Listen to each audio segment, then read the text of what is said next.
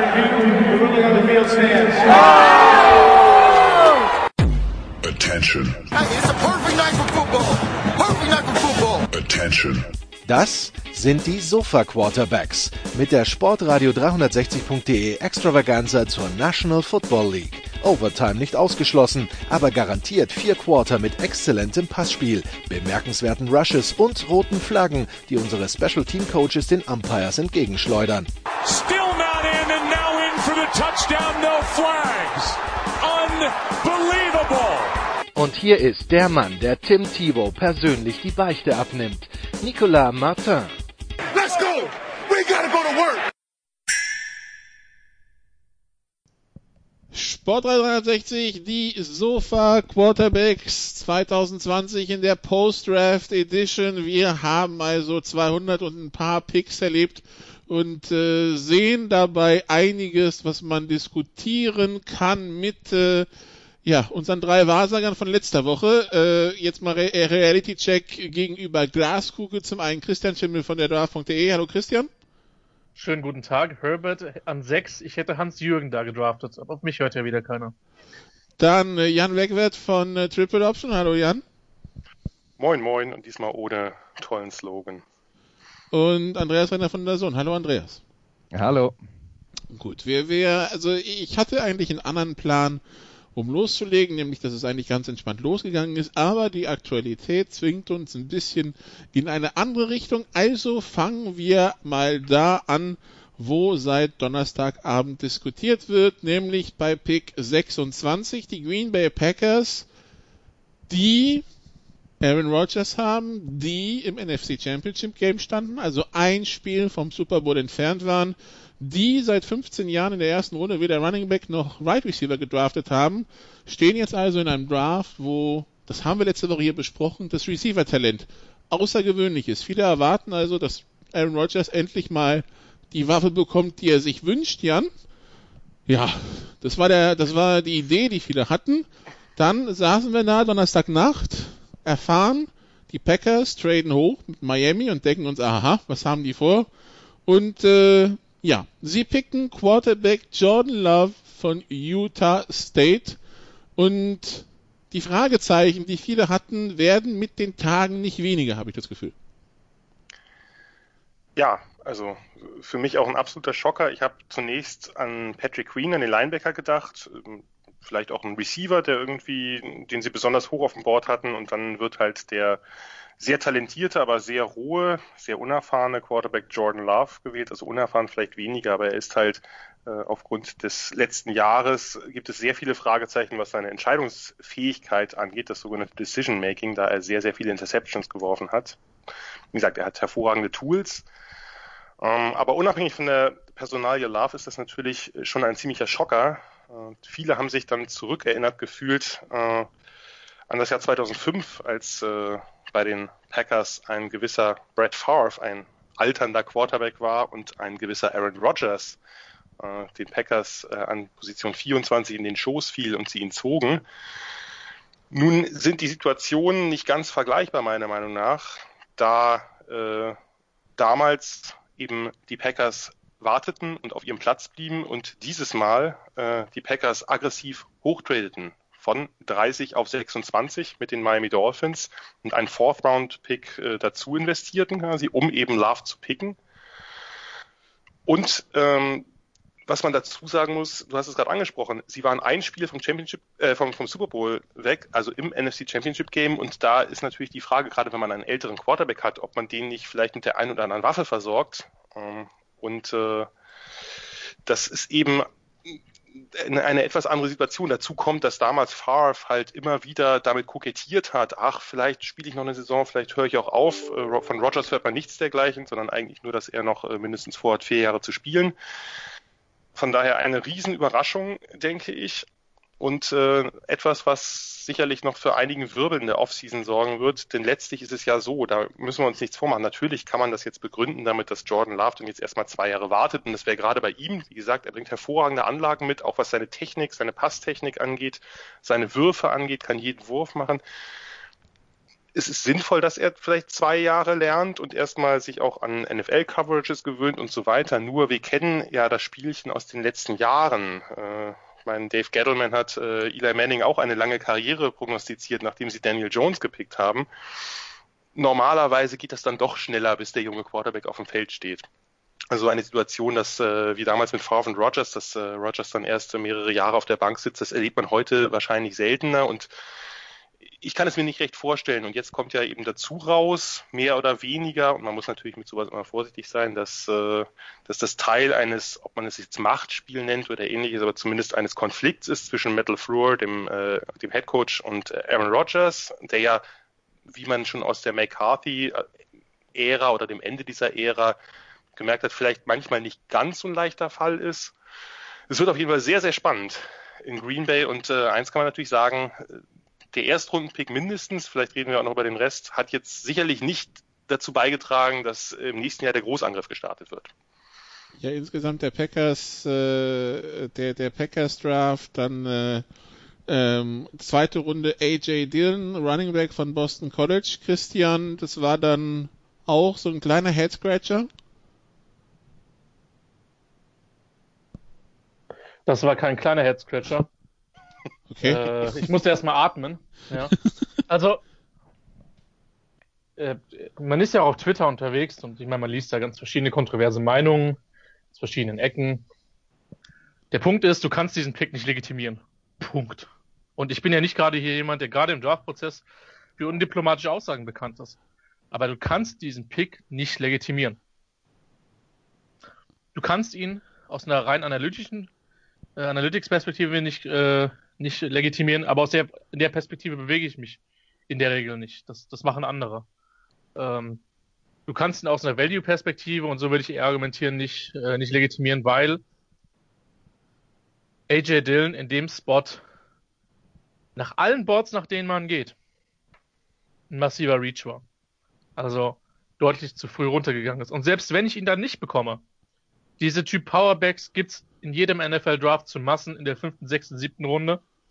Und der Qualitätsunterschied zu von AJ Dillon zu einem nicht ganz so guten Back ist nicht riesig, zumal viele Leute den in dieser Range hatten, fünfte, sechste Runde. Ich habe ihn ein bisschen besser gesehen in der Mitte der vierten Runde, aber das ist halt ein eindimensionaler Spieler. So. Ähm, deswegen und zumal in dem Spot hättest du halt echt noch ganz, ganz, ganz massive Möglichkeiten gehabt, äh, da was zu tun. Ja, also gerade Richtung Richtung Receiver, auch, auch die Titan Picks, äh, der Titan Pick später ist halt, äh, hat bei mir mehr Fragezeichen als Antworten hinterlassen. Ähm, also das, ja, weiß ich nicht, ist, ist, ist tatsächlich, äh, habe ich tatsächlich nicht kommen sehen. Ähm,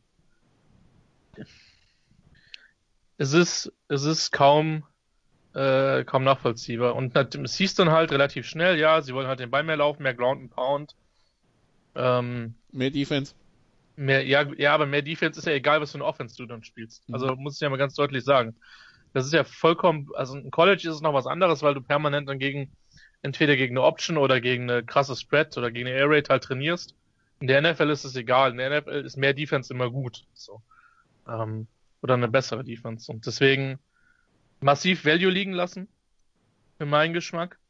Ähm, und dann hast du halt dein Erstdruck, dann hast du halt Dylan, äh, dann hast du halt Love, Dylan, dann kommt äh, der Guara, der ein interessanter Spielertyp ist, aber den ich halt auch auf keinem Board innerhalb der Top 150 gesehen habe. Für den haben ähm, die auch hoch. Nee, den, nee, für den haben sie nicht hochgetradet. Nee, das nee, der, der nicht hoch. Die, die, die absurden Uptrades, das waren die Patriots für die Titans dieses Jahr. Und die Saints, die ihren ganzen Draft für einen 4-8er Titan. Ja, ja, wir kloppen noch auf die anderen. Bleib erstmal bei Green Bay, keine Sorge. So. Und das war halt schwer nachzuvollziehen. Kamal Martin mochte ich in der fünften Runde. Dann haben sie halt drei Dev-Player für die O-Line gedraftet, wo ich sage, es dürfte auch kompliziert, dass einer früh das Feld zieht. Also, der Draft hinterlässt bei mir mehr Fragezeichen als Antworten. Wenn der Punkt ist, das, was Jan zum Schluss gesagt hat, wenn das stimmt, was unter, unter anderem Bob McGinn, der nur normalerweise sehr nah dran ist an den, äh, an den Packers, dass es da einen Machtkampf gibt, ähm, dann kann ich mir nicht vorstellen, wie das im Herbst ein funktionales Footballteam sein wird. da, darf ich ganz kurz, weil äh, ich habe jetzt, äh, nachdem wir uns äh, vor der Sendung schon äh, unterhalten haben, die Stelle mal gesucht, mal gesucht äh, äh, was äh, McGinn dann da tatsächlich äh, geschrieben hat. Er schreibt, My sense is LaFleur, fresh from a ter terrific uh, 13 and 3 uh, baptismal season, simply had enough of Rogers' act and wanted to change the narrative. Also sein Gefühl ist, nicht ich, ich weiß es, ich habe irgendwelche Fakten oder sonst irgendwas, sondern er hat das Gefühl, dass Rogers ähm, äh, bei, bei LaFleur mittlerweile äh, ein, äh, ähm, ein, ein, ein, paar Mal zu oft auf die falsche Taste gedrückt hat und dass deswegen so ein bisschen die, ähm, äh, die äh, Geschichte, die, die, die Art und Weise, wie man die Geschichte erzählt, geändert werden soll. Also es ist kein, ich weiß, dass die beiden sich seit äh, äh bis aufs Blut hassen das muss man jetzt erstmal sagen. Da redet einer von, von einem Gefühl, das er hat. Vielleicht gibt es dafür eine, eine äh, Basis in der Realität. Aber schauen wir doch jetzt nur mal auf Aaron Rodgers. Ja, Aaron Rodgers, ein, ein äh, Quarterback, der überragende Anlagen hat, der in den letzten beiden Jahren für seine Verhältnisse mittelmäßig gut Football gespielt hat. Ähm, der dem vorherigen Trainerteam rund um Mike McCarthy immer wieder zu verstehen gegeben hat, auch teilweise mit Körpersprache auf dem Feld, dass er sie nicht für besonders klug hält und bei LeFleur das teilweise auch gemacht hat. Das ist jetzt erstmal eine Grundlage ne? Ähm, für, für, für, diese, für diese Entscheidung. Dann ist der Quarterback, von dem wir reden, 36. Also der kann mir erzählen, er will noch vier Jahre spielen, aber extrem wahrscheinlich ist es nicht. Ähm, und, und selbst wenn, würde ich mich als Team darauf verlassen oder würde ich nicht sagen, ich versuche mir rechtzeitig einen zu holen, der herausragende Anlagen hat und bei Love ist es ja tatsächlich so, sind sich ja alle einig, die, heraus, die Anlagen sind tatsächlich herausragend. Ähm, der muss aber noch viel dazulernen. Deswegen glaube ich auch, dass es in dem Fall realistisch ist, dass der mindestens ein Jahr nicht spielt.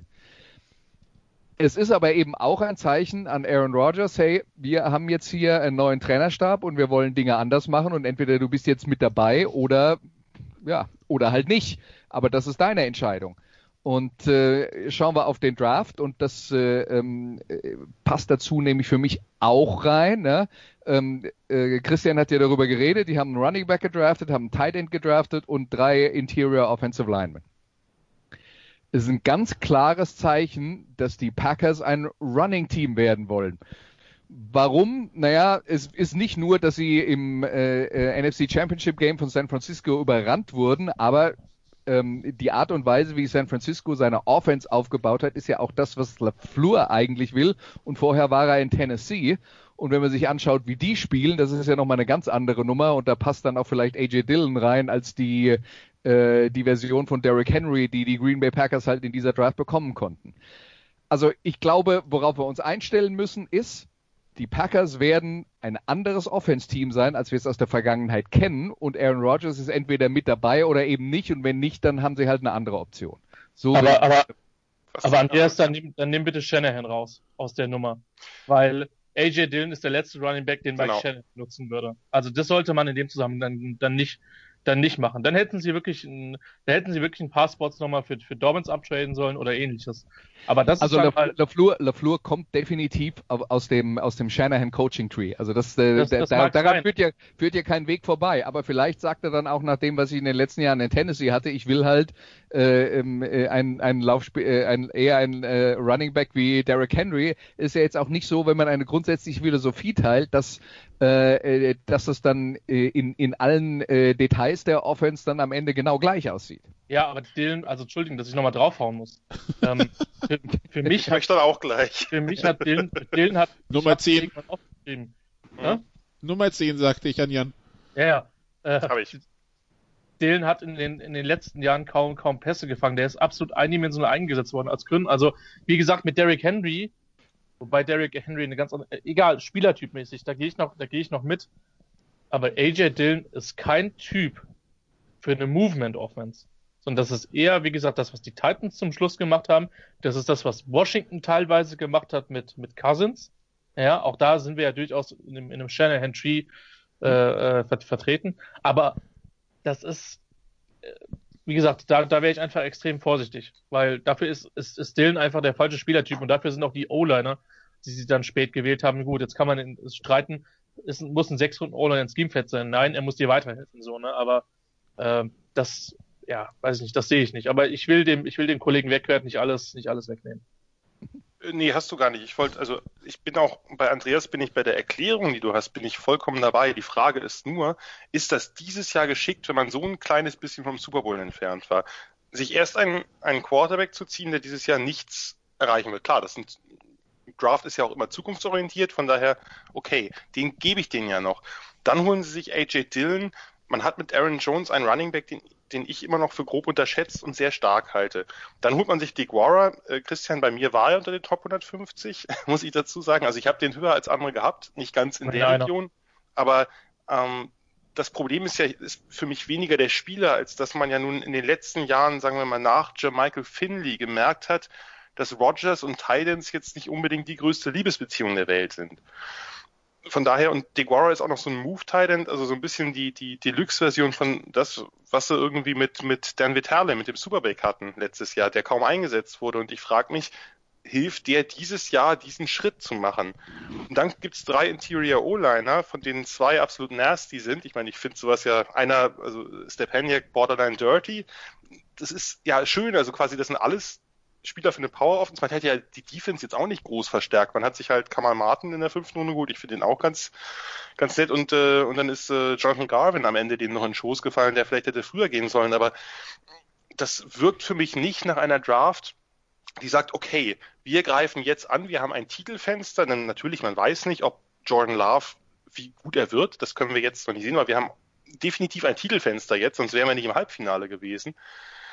Und das nutzen wir jetzt. Dann müssen wir jetzt einmal nochmal richtig, also All-In ist vielleicht ein bisschen übertrieben, man muss es nicht gleich so machen wie die Saints, aber zumindest gucken, dass man hier was verbessert. Und wie gesagt, wir hatten darüber gesprochen. Es ist eine historisch tiefe Receiver-Klasse und sich dann keinen zu holen. Und ich meine, es ist nun mal so, dass Rogers in den letzten Jahren mit sehr, sehr vielen Late-Round-Receivern zu tun haben musste.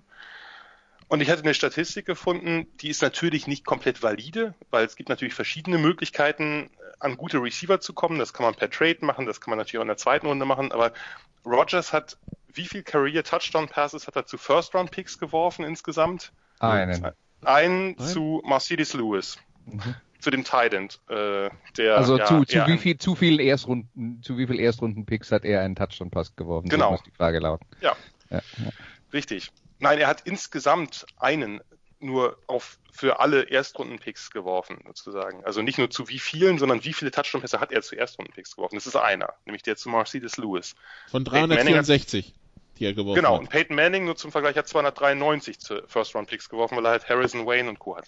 Okay, aber ich meine, ich, ich, sag, Moment, ich, Moment, ich, ich, ich, ich höre das, ich hör das ja alles nur. Ähm, also erstmal, der, erste Widerspruch von mir kommt an dem Punkt, äh, die, die haben, die, die, jetzt gerade ist das Super Bowl-Fenster für sie weit offen, weil sie waren im Halbfinale ich glaube, wenn man realistisch betrachtet, wie gut die Packers in den letzten Jahren waren, war das eine der überraschenderen äh, Halbfinalteilnahmen in der äh, in der NFL. Und ich glaube, niemand würde ernsthaft behaupten, die wären das zweitbeste Team in der NFC Nein, gewesen. Also das, das jetzt Punkt eins und Punkt zwei die Erklärung haben wir doch, ob wir das jetzt richtig finden oder nicht, ist ja ein anderes Thema.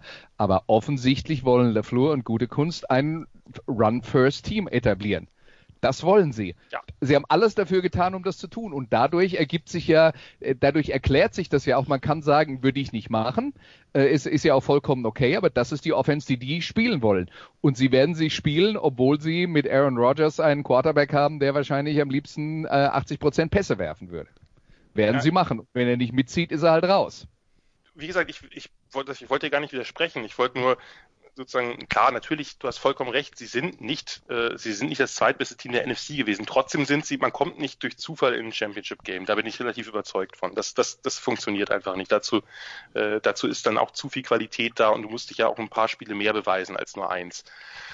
Nur aber man war, man war ja jetzt nicht das einzige Mal. Ich meine, man, man war, das, man war gegen, gegen Seattle im Championship gegen Atlanta. Also man hat ja schon einige in den letzten Jahren gehabt. Es ist nicht so, dass das aus dem Nichts kam. Und da, wie gesagt, ich sei es das viertbeste Team der NFC oder das fünftbeste Team, aber da überlegt man doch möglicherweise oder würde ich überlegen, wie kann ich mein Team dieses Jahr den Umbruch, den können wir immer noch machen. Der Quarterback ist alt, da muss irgendwann ein neuer her, vielleicht auch mehr nach meinen Vorstellungen ein Quarterback oder ein, ein, ein Scheme. Aber wie kriege ich jetzt nochmal alles da rausgepresst? Und da denke ich, gerade wenn man so eine historisch tiefe Wide Receiver Klasse hat, da hole ich mir einen, meinetwegen nicht in der ersten Runde, den Love Pick geschenkt, aber in der zweiten oder dritten. Wo, wobei ich ja sagen muss, dass es ja durchaus gewisse, gewisse äh, ähnliche äh, Ähnlichkeiten gibt zwischen dem Prospect Aaron Rodgers und dem Prospect äh, Jordan Love. Also diese Ganzlinger-Mentalität man hat man auch bei Rodgers im College gesehen, ja. zumindest das, was ich dann alles äh, gesehen habe. Gehen denn alle mit? Oder gehen denn alle mit dem Over mit, wenn ich das Over-Under auf Aaron Rodgers Starts for the Green Bay Packers auf 7,5 setze? Also ist er am Ende der Saison noch ein Green Bay Packer? Oder seht ihr das kritischer? Also ich glaube im Moment noch nicht, dass er geht. Ich glaube auch, dass er die Saison noch zu Ende spielt, aber es ist auf jeden Fall unklarer als vor diesem Wochenende, finde ich. Wenn sie sich dieses Jahr von ihm trennen, fressen sie 39 Millionen Dollar an Deadcap. Wenn es nächstes Jahr passiert, sind es 31 Millionen. Ja, ich, ich würde, ich würde sagen, die Wahrscheinlichkeit ist relativ hoch, dass Aaron ja. Rodgers die nächsten zwei Jahre der Starter in Green okay. Bay ist. Nicht zuletzt aufgrund der Zahlen, die Nikola gerade genannt hat. Das hat aber dann natürlich auch was damit zu tun, wie er sich persönlich verhält. Ja. Und bei Aaron Rodgers, wir haben ja schon darüber geredet, dass er bei äh, Mike McCarthy ähm, jetzt nicht unbedingt ähm, den, den größten Respekt vor dem Trainerstab hat, wenn er die Nummer jetzt dann auch mit dem nächsten, der dann kommt, wieder abzieht. Ich meine, äh, Aaron Rodgers ist ein schwieriger Typ. Er ist ein schwieriger Typ, der heute noch auf jeden sauer ist, der ihn ähm, nicht früh genug gedraftet hat, damals, als er ja ein Kandidat war für den ersten Pick äh, overall und dann, ich glaube, Nummer 24 erst oder so nach Green Bay gegangen ist. Ähm, er ist außerdem äh, jemand, der, der, der im Umgang mit anderen Leuten relativ viele Probleme hat und nach allem, was man hört, sogar mit seiner eigenen Familie zerstritten ist. Das kann natürlich auch alle möglichen anderen Gründe für geben. Nur Aaron Rodgers ist kein leichter Typ. Und wie lange die sich das angucken, dass er ihn quasi auf der Nase rumtanzt, das weiß ich nicht. Aber ich würde mal sagen, die Chancen, dass Rodgers, wenn er sich, wenn er sich ähm, persönlich vernünftig verhält und äh, ähm, und äh, die, die, die Leistung nicht total abfällt und er sich nicht schwer verletzt, ist er zwei Jahre lang noch Quarterback bei den Packers. Und dann mal sehen.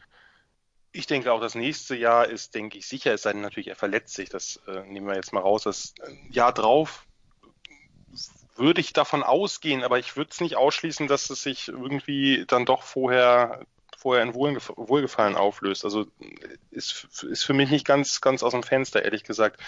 Vielleicht mal ganz kurz, Rogers, ja, ist ein schwieriger Typ, aber ich glaube, man sollte ihn jetzt nicht in, mit irgendwelchen totalen Headcases äh, in Verbindung bringen. Also Brad Favre war sicherlich nicht leichter, äh, und Rogers hat ja am Anfang eine sehr schwere Situation. Auf eine Legende nachfolgen, die sich jedes Jahr geziert hat, mache ich weiter, mache ich nicht weiter, hat sich extrem professionell verhalten und auch ja relativ viel relativ viel Kritik und, äh, und überhaupt Missgunst der Fans einstecken müssen und ist damit sehr souverän umgegangen. Man kann ihn jetzt, denke ich, nicht als komplett äh, schwierigen oder character-concernigen Typen bezeichnen. Ich glaube, dass, äh, dass er ein Problem hat, was ja auch öfter kolportiert wurde, dass er ein relativ schlauer Mensch ist oder intelligenter Mensch, wie auch immer, und dass gerne äh, Leute wissen lässt, beziehungsweise Leute, die das, die er als ihm inferior wahrnimmt, dass er mit denen dann irgendwie nicht so viel anfangen kann, dass das auch ein Teil dieser problematischen Beziehung oder problematischer werdenden Beziehung mit Mike McCarthy war. Ja, ist halt blöd, wenn es dann dein Chef ist, ne? Also. Richtig. da, da kommt man in Probleme und, irgendwann. Und, und, wenn er bei LaFleur das gleiche Problem wieder hat, weil darauf würde ja ein, die Theorie äh, ähm, basieren, dass, ähm, äh, äh, dass Bob McGinn meint äh, zu glauben, dass, äh, dass äh, LaFleur schon die Nase voll hat von ihm. Äh, ja, also ist dann halt vielleicht doch nicht so schlau, vielleicht intelligent, aber nicht schlau. Ja, sagen wir es so. Darauf können wir uns einigen. Ja. ja. Dann geht der Dank schon mal an Matt LeFleur und, und äh, Brian Gutekunst, dass sie uns mal 20 Minuten richtig kontroverse Diskussionen bei den Sofa-Quarterbacks gegeben haben. Ähm, ja, wir, wir werden es verfolgen. Christian, vielleicht, also mal angenommen, das Ding geht komplett in die Binsen. Landing-Spot für Aaron Rodgers? Unter, unter, unter, unter gegebenen Voraussetzungen? Oh Leute. Wann wird er getradet? Äh, nee, eher, eher, eher wo, wo, wo, wo stellt man sich das dann vor? Also wer, wer braucht einen Aaron Rodgers im Moment? In der Form dann. Es wird sich schon einer finden, ganz ehrlich. Es gibt, also, es gibt ja so eine Mannschaft in Foxborough, die vielleicht noch einen jungen Rookie anlernen will und vielleicht ein Jahr das Fenster nehmen, mitnehmen will. Man hat jetzt auch ein paar schöne Titans gedraftet. Kein Wide Receiver, aber ein paar Titans. Das ist ehrlich gesagt meine größte, meine größte Sorge. Auf der anderen Seite, wenn, wenn die Bears nächstes Jahr mit Trubisky durch sind, also Andreas hat es ja gerade schon gesagt, dass Rogers halt auf alle sauer ist, die ihn nicht gepickt haben. So eine Verbitterungsnummer wie Brad Favre, dass er dann zum Divisionsrivalen geht, die traue ich ihm auch zu. wenn, Foles, wenn Foles dann nicht durchstartet. Äh, bei, bei den Bears würde er sich dann auch freuen, dass er jetzt äh, zu, die, die, haben jetzt glaube ich im Moment gerade zehn Titans auf dem Roster. Ja, nee, nee, gestern, gestern, gestern, gestern, haben sie einen entlassen, sind nur noch neun. Sind nur noch neun. Sind nur noch neun, okay. Ja. Aber natürlich mit dem ersten Pick gleich mal nachgelegt, von daher. Hm. Sicher ist sicher. Gut, dann machen wir, wir hatten die Patriots da gerade als Thema, dann machen wir bei denen weiter. Jared Stidham, Brian Hoyer heißen die Quarterbacks, äh, Jan, ähm, Cam Newton angeblich kein Thema bei den Patriots, habe ich gestern gelesen. Ähm, passiert da wirklich nichts mehr? Kann ich mir ehr, ehrlich gesagt nicht vorstellen. Also was jetzt ja kolportiert wurde nach der Draft ist, dass Belichick gesagt hat, nein, nein, es war kein Plan, keinen Quarterback zu draften, sondern das Board ist unglücklich gefallen kann man sich kann man, kann man von halten, was man will, da ja der ein oder andere Quarterback sehr, sehr weit gedroppt ist. Also da muss er ein äh, interessantes Quarterback-Board gehabt haben und da gehofft haben, dass er irgendwie in der siebten Runde noch abgreift oder so. Ähm, denn äh, von den vier. Er halt auf Burrow gehofft. Ja, leider, leider, leider nicht bis. Leider, das hat sich leider viel zerschlagen, die Hoffnung. Darum hat er wahrscheinlich auch den Downtrade dann gemacht äh, mit, den, mit den Chargers äh, aus der ersten Runde raus, weil er enttäuscht war, dass Burrow nicht äh, bis dahin gefallen ist oder so. Nein, ähm, die, die Patriots, ja, äh, wird spannend. Also ich könnte mir immer noch vorstellen, dass es jemand wie Andy Dalton ist. Also so ein, äh, so ein Quarterback, der sicher ist, der relativ wenig Fehler macht, jetzt nicht das ganz große Wow verspricht. Und ansonsten haben sie halt eine, ja, sehr Patriots-typische Draft gehabt, wenn man so will. Also ähm, sehr viele Spieler, die eben diese, diese hybriden Einsatzfähigkeiten äh, oder Möglichkeiten in der Defense haben, mit, mit Karl Dagger, der Safety, der vielleicht auch so Nickel-Linebacker spielen kann und dann eben mit, mit Josh Uche und Anthony Jennings. Äh, Uche kann halt äh, Edge Rusher und Off-Ball-Linebacker spielen. Jennings kann äh, Outside Linebacker, Edge und Defensive End vielleicht spielen und vielleicht auch sogar irgendwie in Off-Ball Linebacker in, in Run-Situationen, das müsste man überlegen, aber das sind so genau diese Typen, die passen einfach wie die Faust aufs Auge zu den Patriots, wie eben ein, ein Calvin Neu, obwohl das jetzt nicht die, dieselben Spieler sind oder so, aber das ist, äh, das ist etwas, auf das Belichick ja in der Defense sehr viel Wert legt. Was dann ein bisschen verwunderlich war, nachdem man am Anfang ja äh, sich erstmal äh, mit den Chargers äh, getradet hat und eben äh, zusätzlich Picks gesammelt hat, dass man danach eben für zwei Titans Ende der ersten Runde sehr äh, viel investiert hat, die vielleicht auf meinem Board höher waren. Ich mag beide, Asiasi und Dalton Keen, aber bei vielen anderen eben nicht unbedingt in der Region gesehen wurden. Und da fragt man sich halt, was hat Belichick da schon wieder vor? Will er jetzt äh, vielleicht wieder auf so ein zwei Titans-Set zurück? Das sind beides Titans, die variabel sind, also auch blocken können. Also nicht so typisch dieses einer ist der Receiving Titan, eigentlich nur ein großer Slot-Receiver, der andere ist eben so ein Blocking Titan, sondern beide sind in beidem relativ versiert, aber jetzt natürlich keine spektakulären Receiver. Was wird er damit machen? Also wird spannend zu sehen sein, weil Belichick ja oft eine Idee hat, die sich dann äh, irgendwann später im Rest der NFL verbreitet. Ja, äh, über Justin Rohrwasser, den Kicker, rede ich heute nicht. Das haben wir zu Genüge in der Live-Coverage getan. Wenn es jemand anders will, steige ich dann gerne noch mit ein. Aber äh, ja, und am Ende dann halt noch ein bisschen Depth geholt. Aber eben kein Quarterback, kein Receiver, was ja auch verwunderlich ist in dieser Klasse, dass, äh, dass Belichick sich gegen einen Receiver äh, entscheidet. Denn so tief ist die, äh, sind die Receiver bei New England ja jetzt auch nicht besetzt. Wird spannend zu sehen sein, ob er erstens, wie er seine Offense umbaut und zweitens, ob er wirklich auf Jared Stidham setzt oder eben noch irgendeinen Veteran holt, ob das jetzt Dalton ist, ob das jetzt Cam Newton ist. Ich hätte ihn da spannend gefunden, aber ich äh, sehe es auch eher als unwahrscheinlich an, dass er da landet. Äh, die Patriots sind immer für eine Überraschung gut. Also ich kann mir die, die Cam Newton-Geschichte kann ich mir persönlich am wenigsten vorstellen. Jetzt mal unabhängig davon, dass er äh, dass er verletzt ist und ihn äh, oder verletzt war und ihn niemand wirklich untersuchen kann. Cam Newton hat auch in seiner NFL-Karriere, würde ich sagen, ein überragendes Jahr gehabt. Ansonsten war er nie besser als äh, obere Mittelklasse, auch wenn ich weiß, es gab dann immer mal eine kleine Phase, wo es, wo es mal besser aussah, aber dann kam wieder eine Verletzung, es war wieder vorbei. Ähm, ein Andy Dalton, wenn die den angenommen, die würden den verpflichten, was ich nicht für ausgeschlossen halte, dann wäre der würde das immer noch für mich heißen, was es jetzt auch heißt, die äh, Quarterback-Situation der Patriots, nämlich Jared Stidham bekommt seine Chance. Wenn er sie nicht nutzt, dann wäre es natürlich gut, einen wie Andy Dalton zu haben, weil bei Brian Hoyer muss ich ganz ehrlich sagen, ähm, der hatte vor drei Jahren in San Francisco die Chance und äh, hat letztes Jahr in, äh, äh als Backup auch ein paar Mal gespielt und das nicht besonders gut gemacht. Ähm, also das, das sehe ich nicht mehr, dass der, dass der eine ernsthafte Gefahr ist. Den sehe ich eher als, wenn überhaupt, Nummer drei. Ähm, aber für mich heißt das ganz klar, die Patriots geben Stidham die Chance, in der, ähm, im, im Trainingslager den Job zu gewinnen. Und ich glaube, und das ist ja dann auch immer der Punkt, wir sehen ja nicht, was die von ihm im Training sehen. Das, ich würde das so interpretieren, dass die Patriots offensichtlich relativ überzeugt davon sein müssten, dass der das kann. Wir erinnern uns alle an das Spiel von Brian Hoyer im, in den Playoffs äh, mit den Texans vielleicht noch. Das war auch relativ grandios. Gegen Kansas City war das, glaube ich, oder? Mhm. Hier waren es drei, vier, fünf Picks, auf jeden Fall äh, viele. Es war etwas einseitig, das Spiel. Auf dem typischen Richtig. Samstag 22 Uhr Spot. Ja, also ich meine, bei Brian Hoyer, wir, wir reden ja jetzt von, von jemand, der, glaube ich, tatsächlich äh, auch äh, Trainerstäbe damit überzeugt, dass er ein guter Lehrmeister ist für jüngere Spieler, gerade wenn es darum geht, das Feld zu lesen. Aber ich sehe halt auch nicht die, äh, die, die körperlichen Fähigkeiten mehr, die man braucht, um in der NFL zu spielen. Mit dem kannst du vielleicht mal ein bis zwei Spiele bestreiten, wenn es sein muss, aber wenn es mehr wird, hättest du gerne jemand anders. Gut, dann also das Thema Patriots wäre damit auch abgehakt. Dann kommen wir zu einem Team, das äh, anscheinend all in gehen will. Äh, Andreas, das sind äh, also zumindest was die was das Titelfenster rund um Blue Breeze angeht. Ähm, das sind die Saints. Ähm, haben jetzt in einem interessanten Move Haus und Hof verkauft, um nochmal in die dritte Runde zu kommen, um den Herrn Troutman, den, den, den Thailand äh, zu draften, haben vor allem, haben äh, jetzt äh, James Winston unter Vertrag genommen, soll der, soll anscheinend der Backup werden von Drew Brees, haben Taysom Hill einen neuen Vertrag gegeben. Ich habe zwei, also es ist eine Vertragsverlängerung um ein Jahr quasi, aber Herr Hill darf sich über, glaube ich, insgesamt 16 Millionen Dollar mehr freuen als bisher. Ähm, ja, also man, äh, man scheint sich irgendwie so punktuell verstärkt zu haben und, und will es jetzt wissen in New Orleans.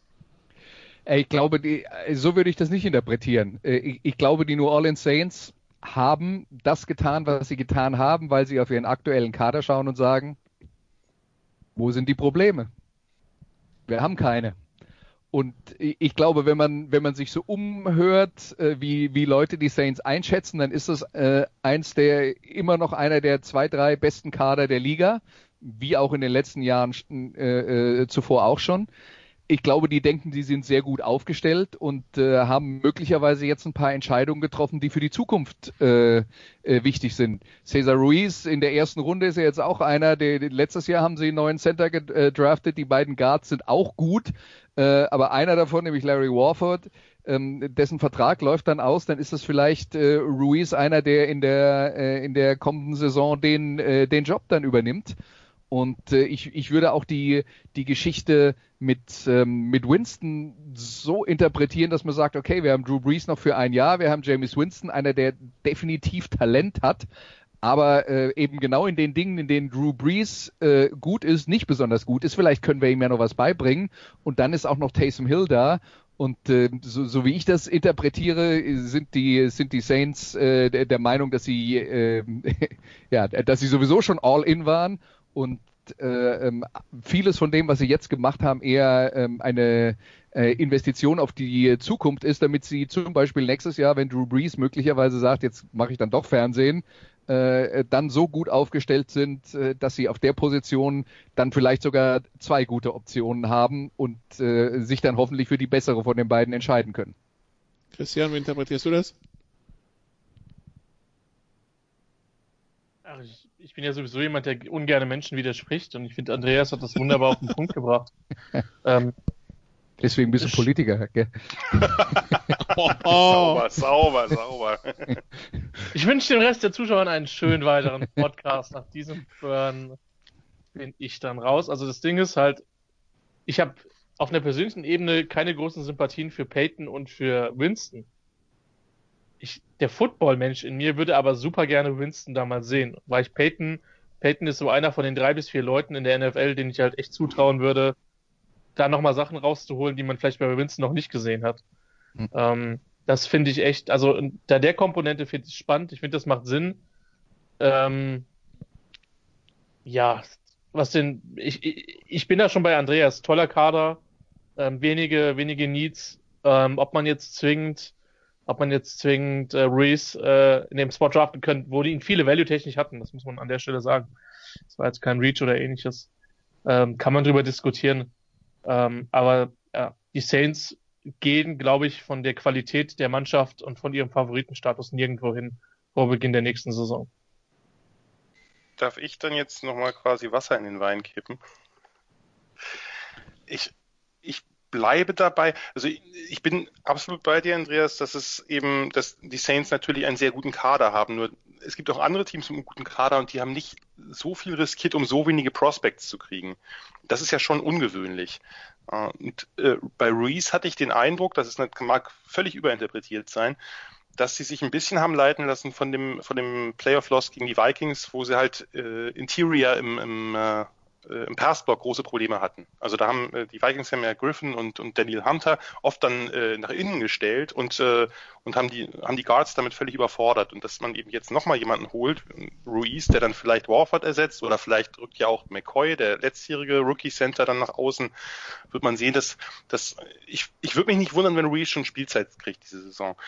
Die beiden nächsten Picks sind aber das, was ich eigentlich, und auch ich mag die Spieler mehr als Christian, also auch, auch Trotman, aber was ich ein bisschen schwierig finde, weil bei, bei Zach Bourne, klar, der ist sehr weit gefallen und für mich ein exzellenter Prospect. Nur sie haben wieder ein Future Pick vertradet. Das haben sie jetzt im dritten Jahr in Folge gemacht. Sie haben das bei dem Davenport Trade gemacht. Sie haben das letztes Jahr bei McCoy gemacht und jetzt bei Zach Bourne. Das heißt, man, äh, sie gehen sehr stark sozusagen, sehr stark aufs Jetzt und aufs Hier und Jetzt gerichtet und sie hauen jedes Mal mindestens einen Future Pick weg. Dann haben sie dann ja noch einen zweiten dann nachher für, weil sie 15 Picks vor Schluss einen Taysom Hill Nachfolger verpflichten wollten. Und dann eben bei Trotman, dass sie ihre ganze Draft in einem Mini-Ricky Williams-Style, ihre ganze restliche Draft erstmal wegtraden für einen Tight Das wirkt für mich schon so, als ob sie damit rechnen, dass Trotman dieses Jahr spielt und nicht nächstes Jahr. Ich, ich hätte noch eine Ergänzung zu dem First-Round-Pick. Es gab in den Mock-Drafts einen fast Conseus-Pick.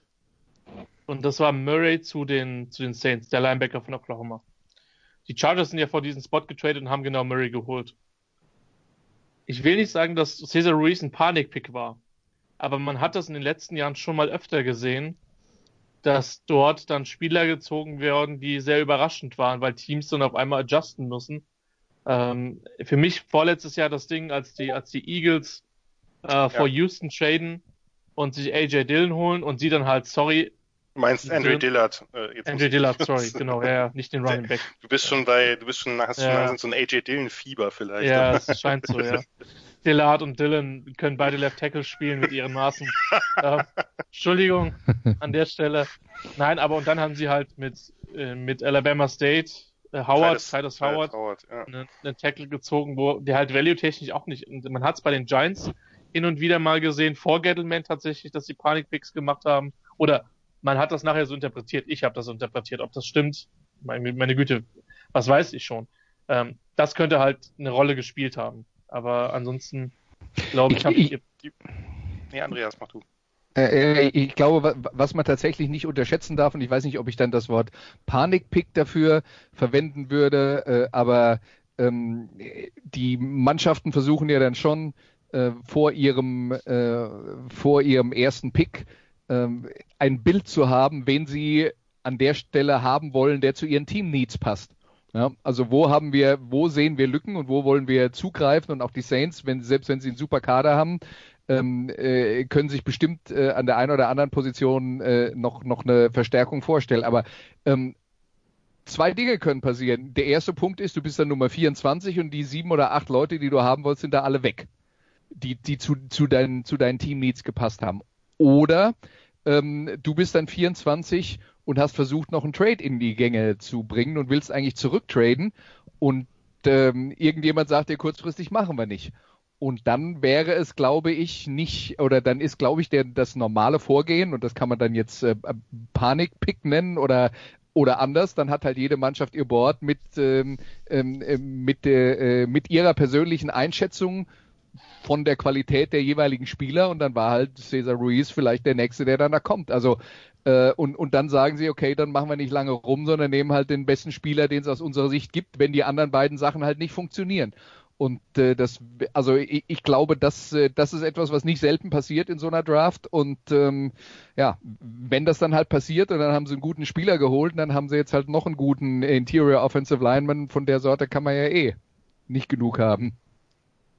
Würde ich auch so sehen, weil letztlich, wenn, wenn sie sozusagen so scharf auf den Linebacker gewesen wären, hätten sie ja auch hier dann äh, Patrick Queen draften können und sagen können, hätte ja auch jeder gesagt, ah ja, super Pick, eh First Rounder oder so. Ich nehme auch an, dass Ruiz einfach der bestverbliebene Spieler auf ihrem Board war und sie gesagt haben, yo, ich hoffe, dass es so ist und ich hoffe, dass es nicht quasi irgendeine, irgendein Schnellschuss eben aus dem, aus dem äh, Loss im, äh, im Wildcard-Game ist. Gut, dann also so viel zu den Saints. Dann kommen wir zu den beiden Super Bowl-Teilnehmern. Jan, wir fangen an äh, mit, dem, mit dem Verlierer, mit den 49ers die haben den Draft dazu genutzt. Also man wusste ja, sie haben zwei Erstrunden-Picks, danach lange nix. Ähm, die haben zum einen äh, runtergetradet, hochgetradet, haben neben, waren nebenbei aber auch noch äh, shoppen, weil ähm, sich ähm, ihr langjähriger Left Tackle verabschiedet hat, beziehungsweise kurz danach seinen Rücktritt ver ver verkündet hat, Joe Staley. Das heißt, sie haben während des Drafts Trent Williams aus Washington geholt. Sie haben während des Drafts Matt Breeder, ihren Running Back, nach Miami geschickt. Sie haben während des Drafts Marquise Goodwin, ihren Receiver, nach Philadelphia geschickt. Und äh, sie haben dann selber noch gedraftet, also Javon Kinlaw mit dem Pick quasi, mit dem runtergetretenen Pick, den sie für DeForest Buckner bekommen hatten, Brandon Ayuk, den Star Receiver von Arizona State, plus noch ein Tackle, ein Thailand, ein Wide Receiver. Das ist viel Bewegung im 49ers Kader. Jan, wie, wie bewertest du das Ganze? Ambivalent, würde ich sagen. Also grundsätzlich ist es so, die, die 49ers sind mit sehr wenig Picks in die Draft gegangen. Das, das war ja von vornherein klar und haben dann meiner Meinung nach sich zu sehr, im Nachhinein kann sich das richtig herausstellen, sich zu sehr auf, auf bestimmte Spieler eingeschossen. Also im Grunde haben sie ja mit, mit Kinlaw quasi den, den Ersatz oder de facto Ersatz für DeForest Buckner geholt, mit dem Pick, den sie von den Colts bekommen haben. Sie sind einen Spot runtergetradet mit den Buccaneers und haben dann aber, was man mittlerweile hört, dass es durchaus Angebote gab, äh, dass sie noch weiter runtergehen. Und das haben sie halt nicht gemacht, äh, weil sie eben äh, unbedingt Kinlaw wollten, den sie, den sie sehr hoch gegradet hatten. Ähm, da ist ja auch gut, sie haben von den Buccaneers eben einen Fourth-Round-Pick dazu bekommen, dass sie einen Spot runtergehen. Wunderbar. Meinetwegen pickt man den dann auch. Dann haben sie aber mit ihrem 31er-Pick sind, haben sie diesen Fourth-Rounder noch ein bisschen mehr investiert, um sechs Spots hochzugehen und da Ayuk zu picken, der ein hervorragender Fit für diese Shanahan-Offense ist, weil das eben ein, ein, ein super Yards after Catch Receiver ist, der vor allem mit Screens und Slants und so hervorragend ist, eine große Wingspan hat, obwohl er jetzt kein großer Receiver ist.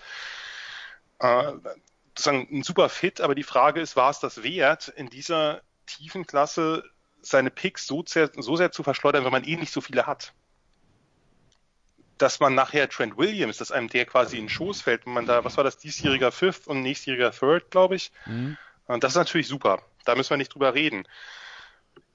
Über die drei hinteren Picks können wir uns streiten, ob die jetzt sinnvoll waren. Also Warner ist ein blocking titan ein Reiner und äh, Jennings ist, glaube ich, relativ interessant, weil das auch ein Yards auf der Catch Receiver ist, aber ein sehr bulliger Typ. Ähm, nur ich frage mich so ein bisschen, ob die Strategie hier, gar nicht die Spieler, da, da habe ich wenig Einwände, aber dass die, ob die Strategie hier so passig war, ob man nicht sagt, gesagt oder äh, ob man nicht hätte sagen sollen, ich verliere nicht so viele Picks durchs Hochtraden und gehe vielleicht nochmal sogar runter, um eben in den mittleren Runden ein bisschen mehr Optionen zu haben. Weil so hatte man jetzt einfach zwei Picks in der ersten Runde und danach bis in die fünfte Runde gar nichts.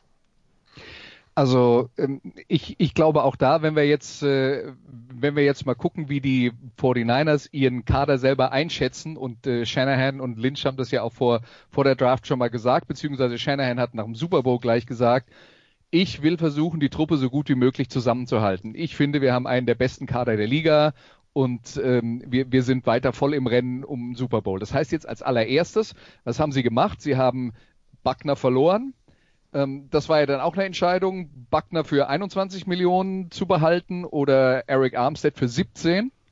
Sie haben also den teureren Spieler gehen lassen, ihn durch einen Jungen ersetzt, der zumindest mal vom Typ her ähnlich ist.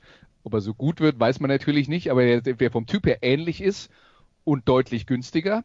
Also sie haben diese Position wieder besetzt, damit ist die Defensive Line weiter ein, die bleibt ein Problem für jeden Gegner. Und sie haben Emmanuel Sanders gehen lassen, weil sie in der Salary Cap nicht die Möglichkeiten hatten oder es ihnen nicht wert war, aber sie wussten, sie brauchen einen Receiver. Sie haben also Sanders ersetzt durch einen, das muss man dann schon sagen, anderen Typen, einen physischeren Typen, als es Emmanuel Sanders war. So, ähm, dann kam die Geschichte mit Joe Staley, darf man auch nicht vergessen. Das wussten die schon vor der Draft, dass der aufhört. Ne? Mhm. Ähm, das heißt, das war die ganze Zeit schon im Hinterkopf, dass sie den bekommen. Trent Williams, einer, der mit seiner Athletik zu diesem Outside-Run-Game von San Francisco eigentlich passt wie die Faust aufs Auge und Shanahan kennt den auch noch, weil er äh, Offensive Coordinator in Washington war, als der äh, dort angefangen hat. Also das ist tatsächlich auch etwas, wo man sagen kann, die wissen, was sie an, aneinander haben. Und wenn Williams sagt, ich gehe da hin und Shanahan sagt, wir wollen den haben, dann bin ich mir relativ sicher, dass das passt. So, das heißt, sie haben also ähm, die, die drei Verluste, die sie haben, so gut wie möglich in dieser Draft ersetzt. Und sonst, glaube ich, gilt das, was John Lynch irgendwann schon mal letztes Jahr gesagt hat, äh, in, der, in den hinteren Runden. Naja, ähm, wir waren tatsächlich dann auch schon in einer Situation, dieses Jahr noch mehr, äh, wo wir eben nicht sicher sind, ob die Leute, die wir in Runden 5, 6, 7 holen, tatsächlich eine Chance haben, bei uns in den Kader zu kommen, weil unser Kader gut ist. Und genau deswegen, glaube ich, Jan, ist, ist da schon eine Logik dabei, wenn man so denkt, dann, dann sagt man, wir investieren alles, um genau die Spieler zu bekommen, um die Lücken zu füllen, die wir haben und legen deswegen gar nicht so viel Wert darauf, jetzt noch viel mehr Picks zu haben, weil wir ohnehin das Risiko sehen, wenn wir jetzt noch, äh, noch einen zusätzlichen Sechstrunden-Pick haben und noch einen zusätzlichen Siebtrunden-Pick, dass die sowieso nicht ins Team kommen. Ich bezog mich auch eher auf Mitrunden-Picks, also dass man mit dem 14er nochmal runtergeht und sich eben in der zweiten, dritten, vierten Runde nochmal was holt. Und ich glaube, da kann man nicht unbedingt sagen, die haben auf gar keinen Fall eine Chance ins Team zu kommen. Das wäre jetzt eher so mein, mein Kritikpunkt. Wie gesagt, ich, die, die Spieler und die, äh, die Strategie kann ich total verstehen. Insgesamt ist ja auffällig, wenn man sich verschiedene Teams anguckt, wie viele Teams eigentlich direkt Ersatz verpflichtet haben. Das ist bei den Jaguars zum Beispiel ja auch so. Die haben sich den direkten Ersatz für Ramsey geholt und den direkten Ersatz für Ngakwe, wenn er dann getradet wird, was ja vielleicht irgendwie noch passiert. Also, oder dann eben vielleicht ein Jahr später. Aber das ist sehr, sehr oft gewesen, dass Teams sich eigentlich den direkten Ersatz in billiger äh, möglicherweise auch ein talentierter, aber eben noch in roher geholt haben. Und das äh, war bei den 49ers sehr auffällig. Gut, dann so wie zu den 49ers, dann kommen wir zum ähm, dann äh, kommen wir zum Super Bowl Sieger, die Kansas City Chiefs. Die haben sich äh, in der ersten Runde den äh, LSU Wirbelwind ähm, Edward Hilaire geholt, äh, Andreas, und das ist so irgendwie dachte ich, das ist das Spielzeug für, für einen Andy Reid, das du als Gegner nicht bei Andy Reid sehen willst, oder? nee. Genau, also äh, Edward Zeller, der ja dann tatsächlich am Ende der erste Running Back war, der genommen wurde, was glaube ich dann vorher auch nicht viele erwartet haben. Aber ich glaube auch tatsächlich, also ich habe mit Sicherheit nicht so viel Tape geguckt wie die anderen beiden ähm, und äh, kann da sicher nicht in die in die Tiefe bei der bei der Running Back Klasse gehen, aber ähm, den habe ich gesehen bei LSU und dachte, boah, da gibt's aber einen Haufen NFL-Teams, die genau das, was der kann, von einem Running Back erwarten. Und für einen Running Back heutzutage, wenn du jetzt nicht ähm, Derrick Henry hast oder möglicherweise Matt LeFleur bist, ähm, dann ist das Pässe, das Pässefangen für einen Running Back inzwischen fast genauso wichtig wie das, Ball, äh, das Balltragen. Und, und dafür ist der Typ einfach perfekt. Ich sehe den als äh, als das, was die Patriots haben mit James White, nur als besseren Ballträger dazu. Und, äh, und in dieser Offense mit den von den Kansas City Chiefs, wo so viele Waffen gibt, glaube ich, ist das jetzt dann, wenn du den dann nachdem du äh, nachdem du äh, ähm, äh, Tyreek Hill äh, tief geschickt hast äh, und dein, dein, dein äh, Tight End auf eine Route geschickt hast, wenn der dann noch mit ein bisschen Verspätung über die Mitte kommt, ich glaube, die Defensive Coordinators der NFL werden verzweifeln. So, Christian darf sich das ja dann zweimal geben nächstes Jahr. Ähm, wie, wie groß sind deine Kopfschmerzen bei der, bei dem, bei der Idee? Freude, Freude, Freude. Überhaupt die Also Offenses in ist- der AFC West könnten, könnten Ja. interessant werden. Ja, das ist einer der Spiele, die ich auf gar keinen Fall irgendwie bei den Chiefs sehen wollte. Ähm, weil der einfach einer der absolut besten Footballspieler in dieser Klasse ist. Ähm, rein von, vom Thema Tape. Ähm, und der halt einfach so perfekt in diese Mannschaft war. Ich fand's gut. Sie haben dann nachher ein paar Spiele gezogen. Das ist vielleicht einfach auch zu meiner persönlichen Beruhigung gewesen, weil die Chiefs denken, ja, der Christian ist eigentlich ein ganz netter Kerl. Ähm, die ich nicht ganz so hoch auf meinem Board habe. Also Willie Gay ist ein total spannender Spieler.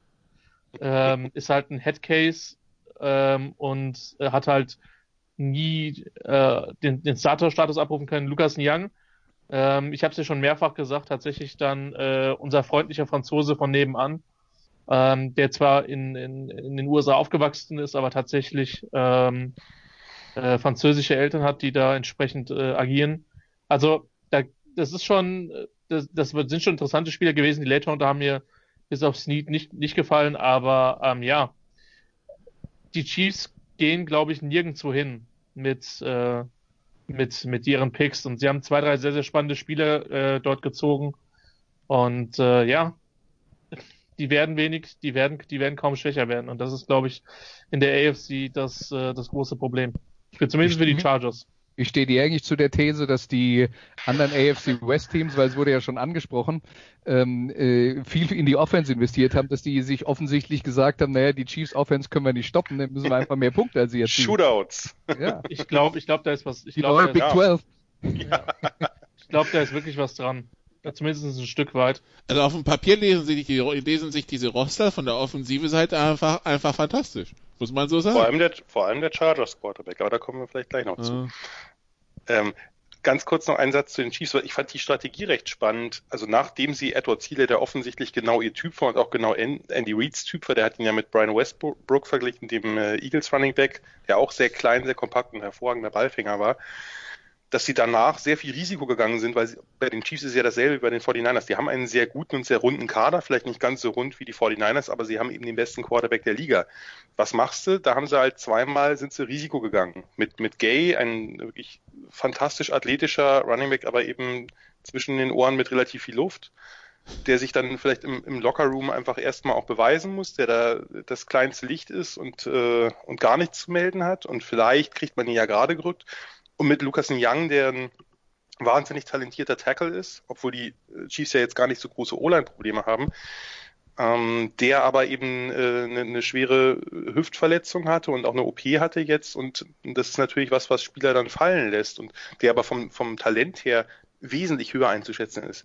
Und da ist eben das ist eben so, eine, so ein bisschen die Frage, okay, wir gehen zweimal Risiko, einmal wegen Verletzung, einmal wegen äh, Charakter, wenn man so will, und holen uns Spieler, die, wenn sie einschlagen, dann aber auch richtig einschlagen, die dann irgendwie möglicherweise Starter oder vielleicht auch bessere Starter werden können. Und wenn nicht, okay. Das fand ich eigentlich äh, eine relativ, relativ interessant, weil das können sich natürlich Teams nicht leisten, die irgendwo eh so ein Bottom-Roster haben. Das kannst du dir eben nur leisten, wenn du, wenn du die Chiefs bist oder eben ein anderes hochkarätig besetztes Team. Und das haben sie ein bisschen auch durchgezogen in den letzten Runden, wo sie dann eben sehr stark so auf Upside-Picks gesetzt haben, die man noch entwickeln muss, die vielleicht im ersten Jahr noch in einer Practice-Squad landen, aber die eben sehr, sehr viel äh, Möglichkeiten haben, richtig gut zu werden aber natürlich auch sehr viele Möglichkeiten, gar nichts zu werden. Aber das sind jetzt nicht so die soliden Spieler, die irgendwie äh, den, den soliden Backup abgeben, sondern alle Spieler mit sehr, sehr viel Upside. Und das äh, hat mir im Prinzip gut gefallen. Es ist natürlich äh, sehr risikoreich. Das kann durchaus sein, dass dann eben bis auf Edward Zieler sich keiner davon auszahlen wird. Wenn der Junge französische Eltern hat, ist, würde ich mal sagen, die Wahrscheinlichkeit ist groß, dass er übrigens 3K heißt und nicht Lukas.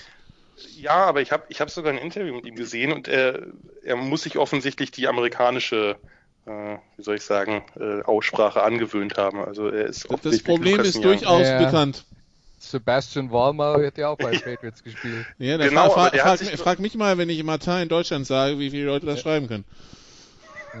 Aber die Frage, aber er sagt es glaube ich selber und ich glaube Sebastian Vollmer hat sich notfalls immer noch auch als Sebastian vorgestellt, oder? Na, Ich weiß der hat nicht. sich, der hat sich bei den, bei den Sunday Night Vorstellungen genau mit Sebastian Walmer vorgestellt. Okay. Ja. Gut. Und wenn wir dann noch bei Edwards Hilaire sind, können wir jetzt auch noch französisch werden. Ja, aber der wird ja tatsächlich, schon, der, äh, der wurde zumindest von den von College, daher, der wurde ja von den College-Kommentatoren tatsächlich so ausgesprochen. Also, Ja. ähm, Ja, Edwards Elair. Ja. Ja. Äh, von daher, äh, aber da hilft vielleicht, da, viel, da hilft wiederum vielleicht Louisiana, man weiß es nicht. Ja, ähm, wahr. Ne, also gut. Dann, ähm, ja, dann, dann, dann, dann kommen wir zu den Chargers, Andreas. Äh, der Anfang des Drafts, muss man ja zugeben, also wir waren jetzt, also Burrow nach Cincinnati, Chase Young zu den Redskins, Jeff Okuda zu den Lions, Andrew Thomas zu den Giants, das war vielleicht nicht ganz so gesetzt, aber dann Tour nach Miami. Also, wenn wir auf letzte Woche schauen, äh, zumindest vier dieser fünf Picks hätte wahrscheinlich, hätten wahrscheinlich viele so unterschrieben, kommen also die Chargers an sechs und haben halt das, was übrig ist, sprich alles minus diese fünf Spieler und haben sich für Justin Herbert entschieden, den Quarterback von, von Oregon. Ähm, wir, wir werden gleich mal bei, bei Christian nachfragen, wie die Lage so ist, nachdem er drei, vier Nächte drüber schlafen konnte. Wie bewerten, wie bewerten die Nicht-Chargers-Fans das Ganze? Also ich glaube jetzt mal, äh, um, um da nochmal den Schritt zurückzumachen, wir haben uns vor der Draft unterhalten und da war ja dann vor der Draft, waren dann die Themen äh, groß mit, äh, mit, mit, mit äh, Tango Vailoa und wie, wie sehr dann seine Verletzung eine Rolle spielt. Und äh, die, die Dolphins haben sie sehr, sehr erfolgreich geschafft, ähm, den kompletten Presse zu verkaufen, dass sie den nicht holen. Ähm, und dann war für die Chargers eben, wenn sie einen Quarterback holen wollten, äh, nur noch Justin Herbert da jetzt lass mich mal Folgendes sagen. Wenn du nach Ende der NFL-Saison einen ähm, äh, einen Mock-Draft gemacht hättest, hättest du es wahrscheinlich genau so gemacht. Mit Tour nach Miami und mit Herbert dann zu den Chargers, wenn sie dann einen Quarterback holen.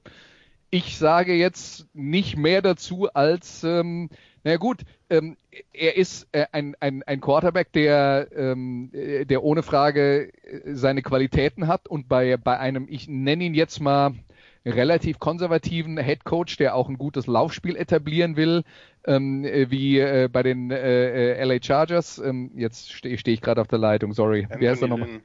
Dankeschön, Anthony Lynn. Ja. Ähm, dass, ähm, äh, dass der dann einer ist, der Lynn möglicherweise gefällt, das kann ich nachvollziehen. Und äh, lass mich mal so sagen, oder lass mich mal Christian fragen, würdest du lieber mit Tyrod Taylor spielen? Ich bin der Meinung, wenn du einen Spieler so picken, pickst, dann musst du ihm auch die, wenn du das Gefühl hast, dass er die Offense verstanden hat, musst du ihm auch die Schlüssel in die Hand geben und musst es probieren. Und das ist ja der, das ist ja der Punkt, was ich ja, was ich ja äh, immerhin an diesem Pick schätze. Also wenn ich jetzt heute lese, ja, wir hätten auch Tour gepickt, wenn der zu uns gefallen wäre. Das, das ist der Punkt, wo ich mich dann schon wieder schwer zurückhalten muss, weil ich halt so einen signifikanten Unterschied zwischen den beiden Spielern sehe. Aber ähm, sagen wir es mal so, ich glaube, dass die Chargers, jetzt lehne ich mich aus dem Fenster, ich glaube, dass die Chargers einen der besten Kader der AFC haben. Ähm, eben diese Quarterback-Position als Fragezeichen. Kannst du mit Tyro Taylor genügend Spiele gewinnen, dass Anthony Lynn auch 2021 noch der Head Coach der Chargers ist? Vermutlich. Machst du damit eine ernsthafte Attacke auf die AFC West? Hm, vermutlich nicht. Die Frage ist, ob du es mit Justin Herbert machst. Nein, aber also der Vorteil ist, je früher ich einen Quarterback spiel, spiele, desto eher weiß ich, was Sache ist. Ich glaube, es gibt äh, in der, in der NFC North gerade eine Mannschaft, die weiß relativ genau, was Sache ist mittlerweile. Ähm, ich denke, Washington wird nach dem zweiten Jahr von, äh, äh, von Ohio, von Haskins äh, einen sehr guten Eindruck bekommen, was er ist. Und dann kannst du halt gegebenenfalls auch nach zwei Jahren sagen, okay, ähm, wir gehen in eine andere Richtung. Ja. Aber das ist, das ist der, das ist der Grund. Und ich glaube, wir wissen alle, was wir von Tyro Taylor bekommen. Ich, ich mag den, das ist einer der Top-Backups in der Liga. Ich glaube, dass er vielleicht sogar besser ist als der eine oder andere Starter. Aber ich weiß nicht, wenn er in meinen Quarterback Power Rankings wäre er vermutlich unter den Startern nicht höher, irgendwo als 26, 25 oder so. Wenn überhaupt. Ich finde es nach wie vor schwierig, also sowohl, das muss man, muss man jetzt ja zusammen letztlich verhandeln, was die Dolphins, bei denen es geklappt hat und was die Chargers gemacht haben, weil beide sind nicht hochgetradet und beide wussten natürlich nicht mit letzter Sicherheit, also die Dolphins wussten nicht mit letzter Sicherheit, tun es die Chargers nicht doch, das weiß man nie. Und auch die Chargers wussten ja nicht mit letzter Sicherheit, welchen Quarterback die Dolphins wählen, weil die haben ja ganz, ganz viele Smokescreens abgesondert. Von wir haben Herbert Vertour, von wir picken einen O-Liner bis äh, einen Uptrade an eins, um Burrow zu ziehen und so weiter. Also das hat der Greer, der General Manager der Dolphins, ja durchaus sehr geschickt gemacht. Aber letztlich wussten ja, beide hatten relativ viel Unwägbarkeit und beide sind nicht hochgegangen, um sich den Quarterback ihrer Wahl zu sichern, wer auch immer das bei den Chargers war. Äh, und das ist ja schon schon erstaunlich letztlich, also dass man das so sehr in die Hände von anderen legt, äh, gerade bei dieser neuralgischen Position. Aber äh, jetzt muss man abwarten. Ich bin auch bei, bei Herbert ein bisschen äh, skeptisch, das hatten wir ja auch äh, letzte Woche schon diskutiert. Aber nun, äh, er war ein, einer der talentiertesten Quarterbacks und die Chargers brauchen einen und Tua war nicht mehr da und Burrow war nicht mehr da. Von daher ist es dann eben Justin Herbert geworden. Was mich Und- ein bisschen, und- ganz, ja. ganz kurz noch einen Satz noch, was mich ein bisschen mehr stört, wir können gleich nochmal auf Herbert zurückkommen. Je länger ich drüber nachdenke, ist dieser doch sehr teure Uptrade für Murray. Das äh, äh, geht nicht um den Spieler, sondern wirklich um den Uptrade. Aber da kann Christian vielleicht ja auch gleich noch was zu sagen. So, Andreas. Ich, ich, wollte nur äh, ganz kurz bei Herbert noch, noch anmerken und Tour, ähm, wenn es jetzt tatsächlich so ist, dass Lynn nach dem Abgang ähm, äh, von äh, ähm, nach? Philip Rivers, Dankeschön. Also äh, ja, Man- man wird nicht jünger, Andreas. Nee, definitiv. äh, gilt für uns alle, aber ja. Gut, den kann man auch leicht vergessen. Entschuldigung, Christian. Ja, also äh, das Spiel der Chargers war ja dann doch äh, relativ stark auf den äh, Veteranen äh, auf der Quarterback-Position äh, zugeschnitten und Anthony Lynn, Lynn als äh, ehemaliger Running Backs Coach ist ja jetzt dann doch schon einer, der ähm, äh, der, der für offensichtlich auch eine andere Art von Offense spielen lassen will. Und wenn das so ist, dass die Chargers jetzt mehr zu einem Run-First-Team werden, ähm, dann glaube ich, ist jetzt zumindest mal was den Scheme fit, ohne jetzt die individuelle Qualität äh, ähm, äh, dann äh, zu sehr zu bewerten. Äh, Tour, äh, also ist tatsächlich so gut gelaufen, dass Tour in Miami ist und dass äh, äh, Herbert bei den Chargers gelandet ist. Christian schweigt. Christian darf sich aber dazu äußern, was danach passiert ist. Straight up für Kenneth Murray, Linebacker. Dadurch war man den Freitag raus, wenn man keine Picks mehr hatte. Und erst am Samstag wieder aktiv. Wie fällt das Gesamtfazit äh, des Herrn Schimmels zu seinen LA Chargers mit äh, einem Typ? Also, wir wissen, sie haben auch ein neues Logo. Darüber, also, es ist viel neu bei den Chargers dieses Jahr. Das ist das Rams-Logo. Ja, die Chargers haben doch auch ein neues ja, bekommen. ich weiß, aber das von den Rams sieht so aus, wie als ob es von den Chargers wäre. Sehr gut. Ja, wie bewerte ich den Draft der Chargers? Die Day Free Picks waren gut. Ähm, Die Day 2 Picks wahrscheinlich auch. Kann man nichts falsch machen. Fehlerfrei. Nikola. meine Sympathie für euch ist äh, allzeit ungebrochen. Ich hoffe, ihr wisst das, ja. Ich hoffe, ihr wisst das. Es ist einfach gut zu wissen, solche Leute in seiner Ecke zu haben. Der hat mich Ja. erwischt. Das, äh, das, das ist einfach so. Ich weiß nicht, der, ich mag Murray den Spieler. Ich glaube, er, äh, äh, er steht auf jeden Fall auf einem Need. Oder der, der, der, der Need, den er quasi ähm, füllt, ist da. Nur äh, der, der Uptrade war sehr teuer. Und äh, ja, ich, damit, damit tue ich mich schwer. Wie gesagt, die Day Free Picks waren meiner Meinung nach echt gut. Ähm, da kann man eine Menge, kann man eine Menge aufbauen. Ähm, aber ja, sind einfach noch, noch, noch, noch viele Fragezeichen. Und wie gesagt, das Ding ist halt, ich glaube halt, dass der, die Chargers Draft mehr denn je halt ähm, am Quarterback halt hängt, ähm, beziehungsweise an der Tatsache, wie gut der Quarterback halt letztlich spielt. Ähm, das, das sehe ich auf jeden Fall als, äh, als Gewissheit an oder als das, was diese Klasse letztlich letztlich bewertet oder als das diese Klasse wird da, davon bewertet werden, ja. Und ähm, deswegen, man kann dann viel drüber reden, dass, dass einem der Kelly-Pick gefallen hat, dass die beiden Wide Receiver Value waren, das ist alles schön und gut. Aber du musst einen Quarterback entwickeln. Und wie gesagt, die AFC West in den nächsten Jahren wird eh brutal werden, wenn sich Mahomes nicht verletzt. Ähm, und Andy Reid äh, in seiner illustren Hemdenauswahl das tut, was er immer tut.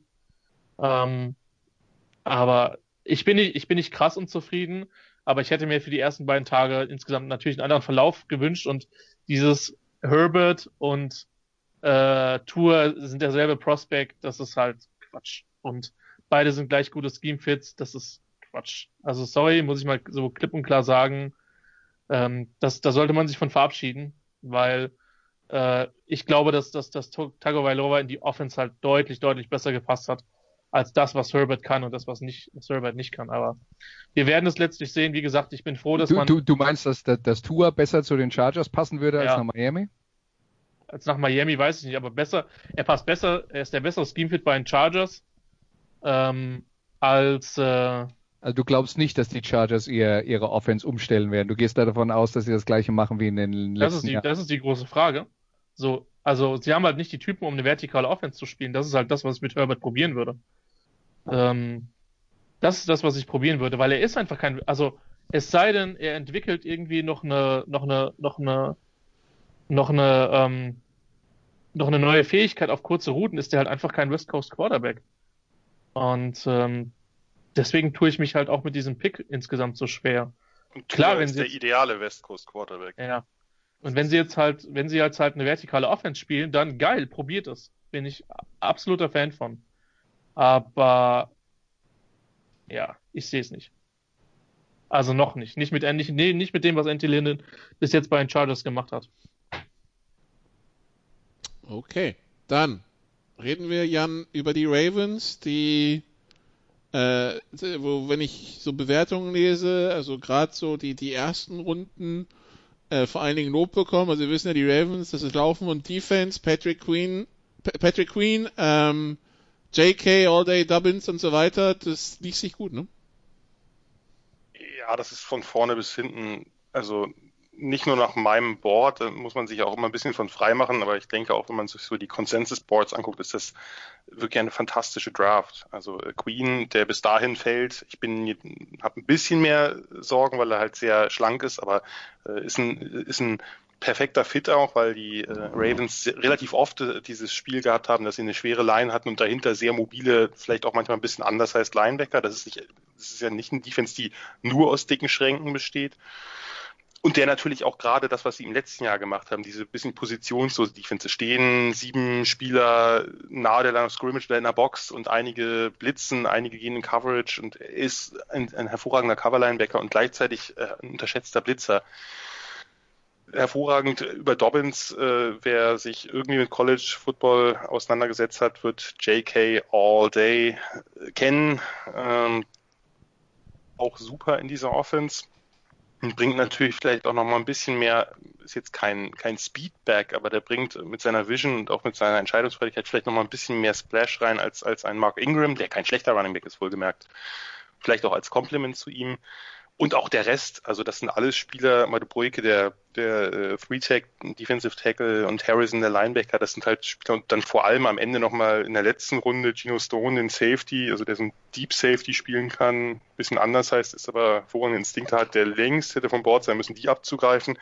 Und zugleich eben die Offense mal wieder äh, zu verbessern, mal wieder zwei Guards zu holen, unter anderem äh, Ben Bradison, von dem Christian großer Fan ist, ich finde den auch super, und eben dann noch auf Receiver nachzulegen mit einem mit einem Speed-Slot-Receiver mit Duvernay und einem äh, Receiver, der vielleicht Slot oder Outside spielen kann mit Prochet, der super, der jetzt kein Speedster ist und kein besonderer Athlet, aber tolle Routen läuft und vor allem extrem sichere Hände hat. Also die haben sich sozusagen so auf ganz vielen Ebenen verbessert und, äh, und man kann ja bei, bei Harbour auch davon ausgehen, bei seinem Coaching-Staff, dass er die Leute, das haben wir ja die letzten Jahre gesehen, dass er die ganz spezifisch einsetzt, so wie er sich das vorstellt und von daher diese Draft ist äh, von vorne bis hinten wirklich hervorragend und äh, es gibt selten Drafts, wo man sagen kann, na ja, da, da macht jeder Pick in irgendeiner Form auch Sinn, egal ob man den Spieler jetzt toll findet oder nicht, aber äh, das, äh, das ist auf jeden Fall ein Team, äh, mit dem erneut, das liegt natürlich vor allem erstmal an Lama Jackson und an dem Coaching-Staff, aber eben nicht nur,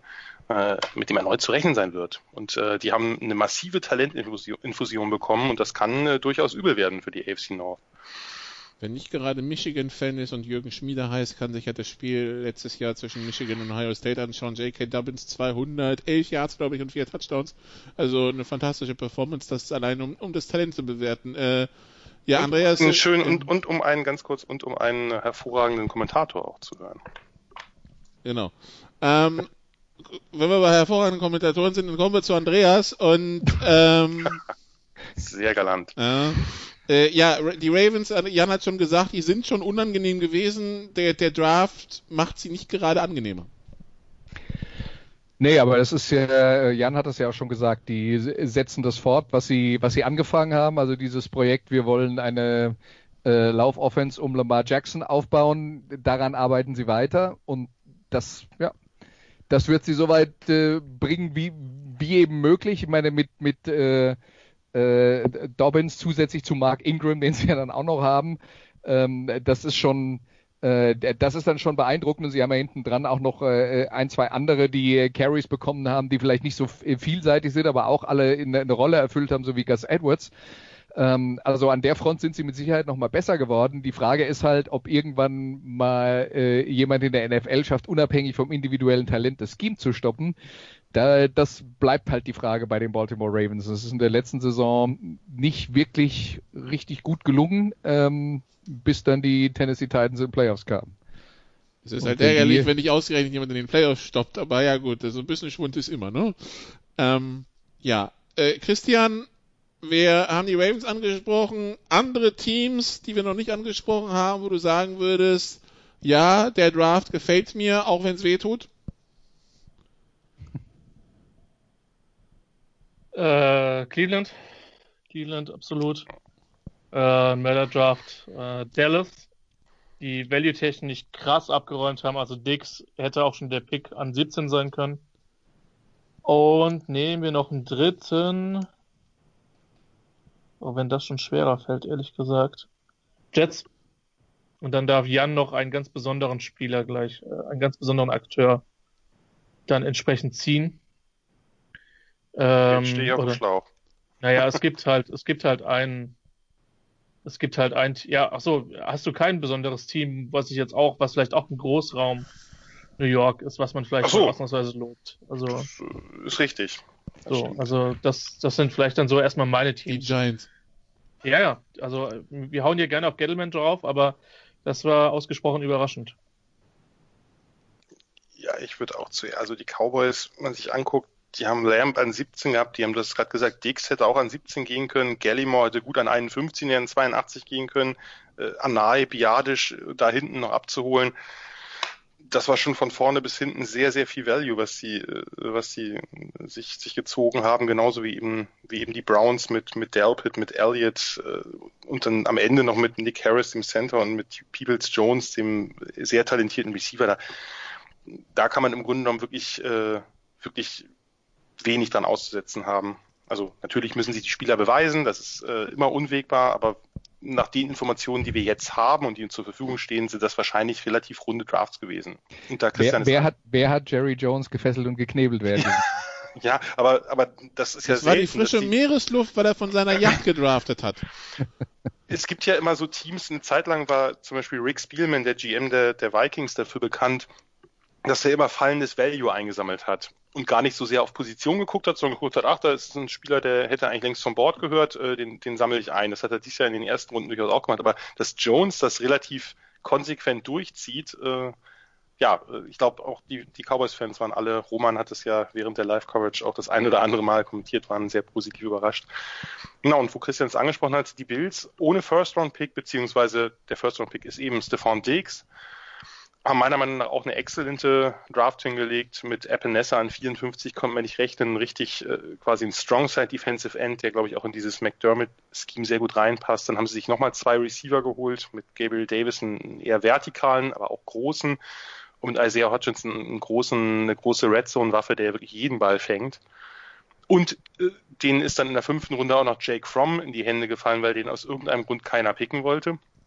Frobb ist natürlich jetzt ein sehr, sehr anderer Typ als Josh Allen in ungefähr allem, äh, was Athletik angeht, was Armstärke angeht, andererseits was das Vermeiden von Turnovern angeht, was Spielintelligenz angeht. Die letzten beiden Punkte sind sicherlich eher auf der Seite von Jake Fromm. Vielleicht könnte man die beiden ja fusionieren lassen und dann. das, das wäre dann ein, ein, ein sehr spannendes diese, Dieser Allen from, dieser Allen Bindestrich from wäre richtig gut. Jake from Allen, ja, ja. äh, Nein, aber. Vielleicht stellst du From dann im vierten Quarter in Houston aufs Feld. äh, gut, dass ich kein Bills-Fan mehr bin. ähm, genau, und dann mit, mit Zach Moss noch ein Running Back, der wirklich Spaß macht, weil der, der ist jetzt nicht der Überathlet, aber der passt sehr gut zu Singletary. Zwar ein anderer Typ, aber eins können beide sehr gut, nämlich Tackles brechen und einfach sehr elusive sein. Und dasselbe quasi als Power-Version macht, also dieser Draft macht mich sehr gespannt auf die Offense. Die, also der Draft ist ja sehr offenslastig gewesen, bis auf Epinesa. Ähm, und äh, ich glaube, da kann einiges draus passieren. Die Defense der Bills war ja vorher schon, äh, jetzt gehört jetzt nicht unbedingt zu den schlechtesten und auch äh, schematisch ist das sehr reif, was sie da spielen. Und da jetzt noch ein ja, ein Borderline First Round Talent dazu zu bekommen in Runde zwei. Also ich denke, da, das kann sich sehen lassen und ähm, gut, über einen Kicker-Pick reden wir jetzt nicht, aber äh, ich bin gespannt. Also das, äh, das mit dem Bild ist allgemein zu rechnen. Das ist ein, ein sehr rundes, sehr solides Team, das, glaube ich, hervorragend gecoacht ist und äh, die AFC East ist ja eh jetzt etwas offener als die letzten Jahre, da ein gewisser Quarterback halt fehlt und äh, ich bin gespannt. Das, das sind wir alle. Während sich die beiden Kollegen überlegen dürfen, was da ihre Flop, was so ihre Flop 3 sind, sei nochmal, sei noch hingewiesen, Carolina übrigens sieben Picks, siebenmal Defense. Das ist das erste Mal in der modernen Draft-Geschichte, dass ein Team wirklich dabei so konsequent ist. Und äh, Andreas, eine Sache, die wir vielleicht noch besprechen können, ist, äh, dass die Philadelphia Eagles sich Jalen Hurts als Quarterback in der zweiten Runde gezogen haben. Äh, ja, ähm, ist noch nicht so ganz klar, was das für eine Rolle werden soll. Ich habe auch schon gelesen, irgendwie Running Back oder was auch immer. Was, äh, wie, wie interpretieren wir das? Ja, also äh, ich, glaube, der, der, der erste Schritt war ähm, die, die Überlegung, dass Sie sagen, Sie, Sie wollen einen vielseitigen Spieler, der mehrere Elemente einbringen kann und die äh, Carson Wentz vielleicht nicht so einbringen äh, äh kann. Dann kommt noch dazu, das darf man natürlich jetzt auch nicht vergessen, Carson Wentz war ja in äh, seiner noch relativ kurzen NFL-Karriere doch schon relativ häufig verletzt und äh, die Philadelphia Eagles mussten schon relativ häufig auf Backup-Quarterback setzen. Ähm, äh, das heißt, ich könnte mir tatsächlich vorstellen, dass es, oder ich gehe, gehe davon aus, dass es äh, Packages geben wird, in denen Jalen Hurts schon relativ früh Spielzeit bekommt und dann gehe ich auch davon aus, ähm, dass man ihn als äh, Backup-Quarterback dann ähm, äh, featured. Wir dürfen nicht vergessen, die Philadelphia Eagles haben ja in den letzten Jahren noch immer relativ viel ähm, gute Erfahrungen gemacht, äh, sehr viele äh, Ressourcen auf der Quarterback-Position insgesamt zu sammeln und dort immer mehrere Optionen zu haben. Und ich würde mal sagen, insofern passt das dann da schon dazu, aber man könnte natürlich jetzt auch mit Fug und Recht äh, argumentieren, dass eine andere Sorte Spieler vielleicht mehr eingebracht hätte, ähm, zum Beispiel für die Offensive.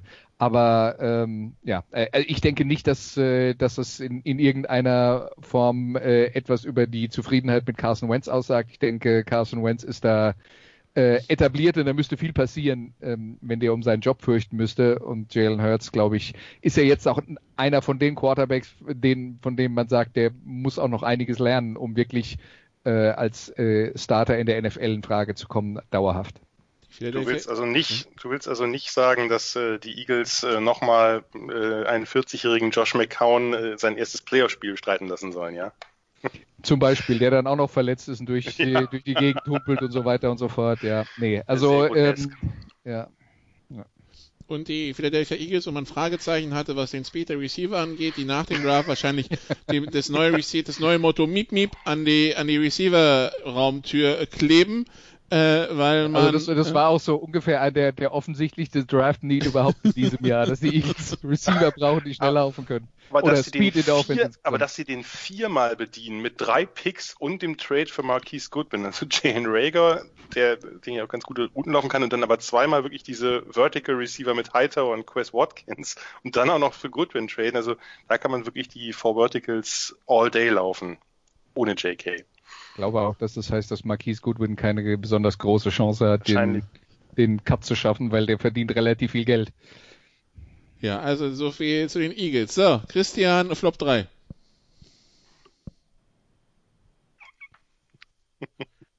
Das ist jetzt echt gemein, ja. Also so, ich, bin ich jetzt nicht, bin ich nicht mit einverstanden, dass ich das jetzt hier mache. Also muss ich schon mal deutlich sagen, ja, das sehe ich äh, kritikwürdig. Äh, meine, Chargers zu sagen ist halt hart, ne? Aber so die ersten zwei Picks sind halt schon echt bitter. Sorry, Packers. Nachdem ich da angefangen habe zu bashen, kann ich nicht sagen, dass ich das geil finde. Ähm,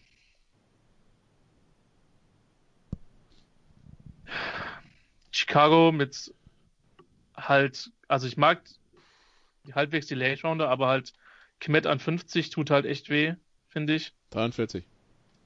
Ja, innerhalb der Top 50, darum ging es also. mir. Ja, ja, es ging nur um meine Pizza-Prop, die ich dann mit, mit Roman gewonnen habe.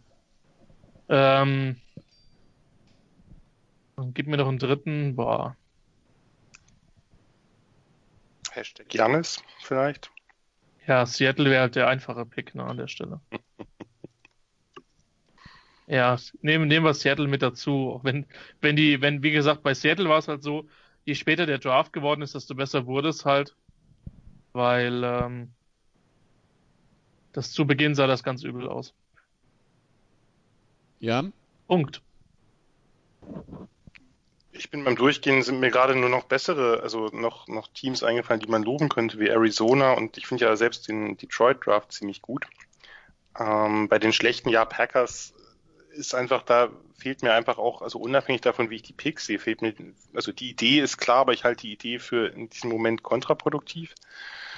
Seattle hat am Anfang sicherlich den ein oder anderen Head Scratcher drin gehabt die Eagles mit dem Hurts-Pick gewisserweise auch. Äh, da ist aber sonst ein Plan dahinter gewesen. Ob der gut geht oder nicht, ist natürlich, äh, ist natürlich immer eine andere Frage.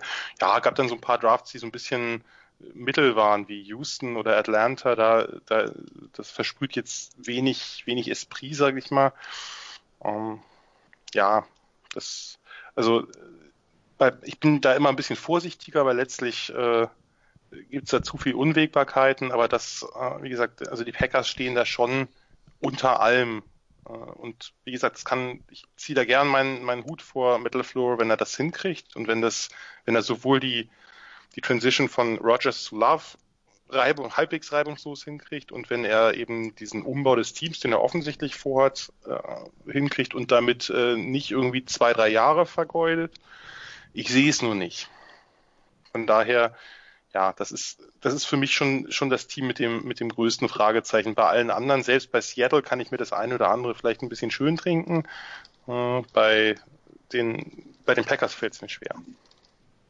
Okay, dann haben wir noch quasi deutsche News, Andreas. Ähm, es wurde jetzt David Bader im Rahmen des äh, International pa Pathway Program äh, rübergegeben zu den Washington Redskins und was vielleicht ganz interessant ist, auch Jakob Johnson äh, bleibt bei den Patriots und das ist deshalb interessant, weil ja James Devlin gestern sein Karriereende verkündet hat und wir letztes Jahr gesehen haben, dass Jakob Johnson zumindest Anlagen hat, da auf Fullback zu spielen. Ähm, ja, wie, wie, wie sehen wir das?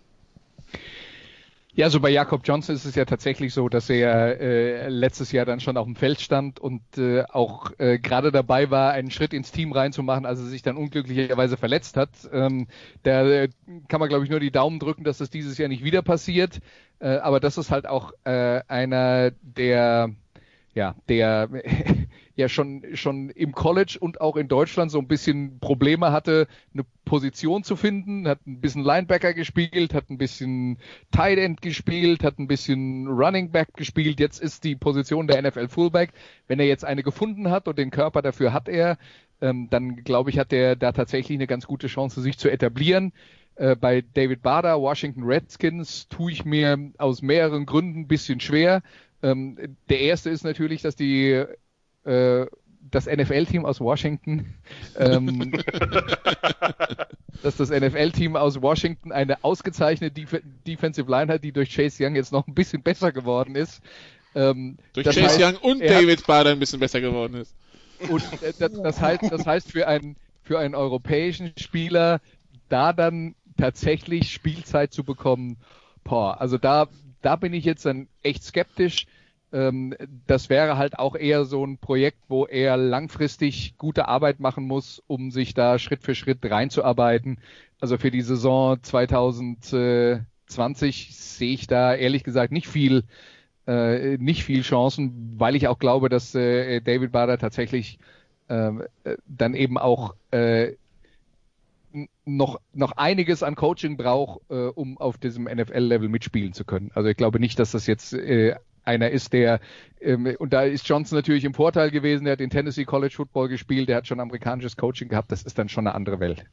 Einen dritten, den wir vielleicht nicht vergessen sollten, ist äh, Dominik Eberle, Kicker, der in den Staaten gekickt hat und als undrafted Free Agent bei den Raiders unterschrieben hat. Ähm, ist tatsächlich der einzige Raiders-Spieler, dem ich an der Stelle alles Gute wünsche.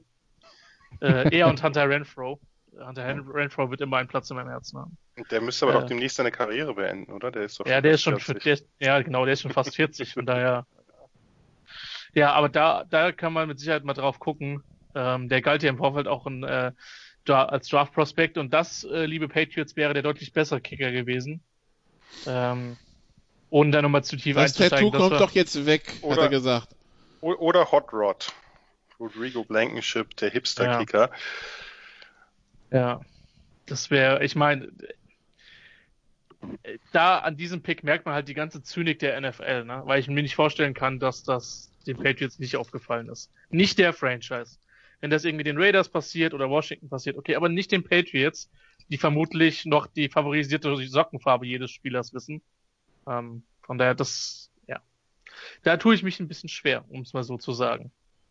Vielleicht noch mal ganz kurz zu, den, zu David Bader und den, äh, diesem International Pathway Program. Das ist ja auch in der Regel so gedacht, dass die eben diesen extra Practice Squad Platz bekommen und äh, dass Jakob Johnson damals den nicht bekommen hat, war ja schon eine absolute Sensation eigentlich, dass gerade jemand wie Bill Belichick, der einfach sagt, okay, dann habe ich einen Buddy mehr im, in, im Training und daraus seinen Vorteil zieht, dass der sagt, nee, ich brauche den im Team.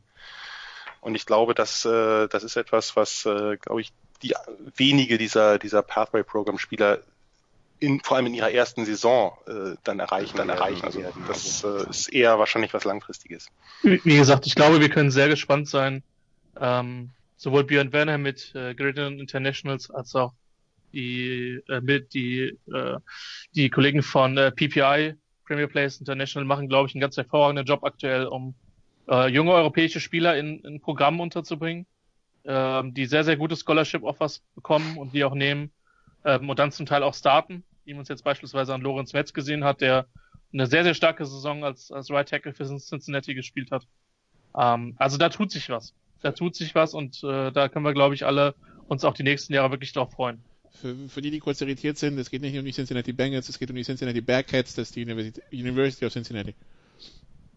Aber nicht ausgeschlossen, dass Metz irgendwann seinen Shot in der NFL bekommt. Also die, die Anlagen sind auf jeden Fall da und ähm, ich bin sehr gespannt, ob Julius Weltschaft den, den nächsten Schritt bei Michigan macht und da gibt es ein paar junge Leute, die, die gerade das erste, zweite Jahr im College sind oder die jetzt erst gesigned haben. Also da kommt was, es werden mehr und äh, ich freue mich da auf jeden Fall drauf. Natürlich ist College Football nicht nur wegen der europäischen Perspektive spannend, sondern generell. Aber ähm, ich würde mich freuen, wenn man den, wenn es der eine oder andere von den von den Jungs halt schafft, äh, da Spielzeit zu sehen und dann vielleicht auch eine Chance bekommt, äh, zu den Pros zu kommen. Und der eine oder andere kommt dann ja wieder zurück. Man hat das an, an Fabian Höller gesehen, der von Massachusetts zurück zu äh, nach, Frankfurt und nach Köln ist. Oder auch an, an Francis Barr, der bei Liberty sehr lange gespielt hat und dann einen Shot bei den Bears bekommen hat und jetzt in, bei den Allgäu Comets die Geschicke verantwortet. Also da gibt's schon einige.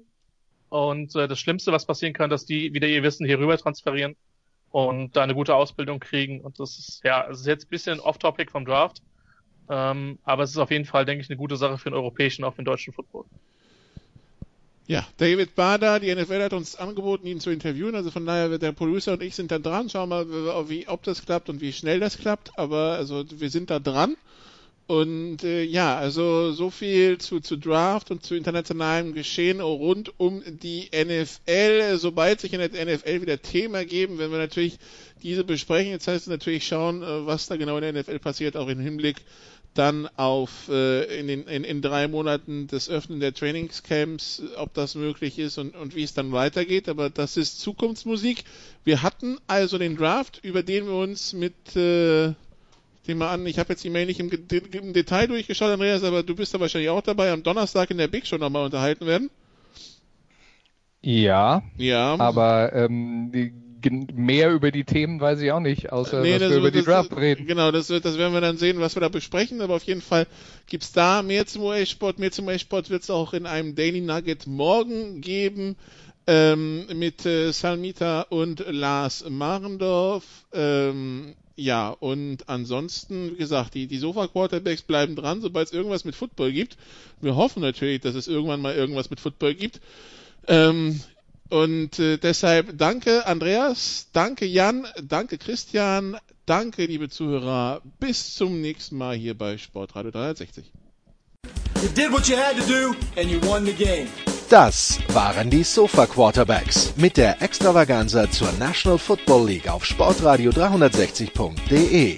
Wenn Sie Fragen, Anmerkungen, Gegenbeispiele haben, schreiben Sie uns entweder auf unserer Facebook-Seite über unseren Twitter-Account at sportradio360 oder direkt an steilpass at sportradio360.de.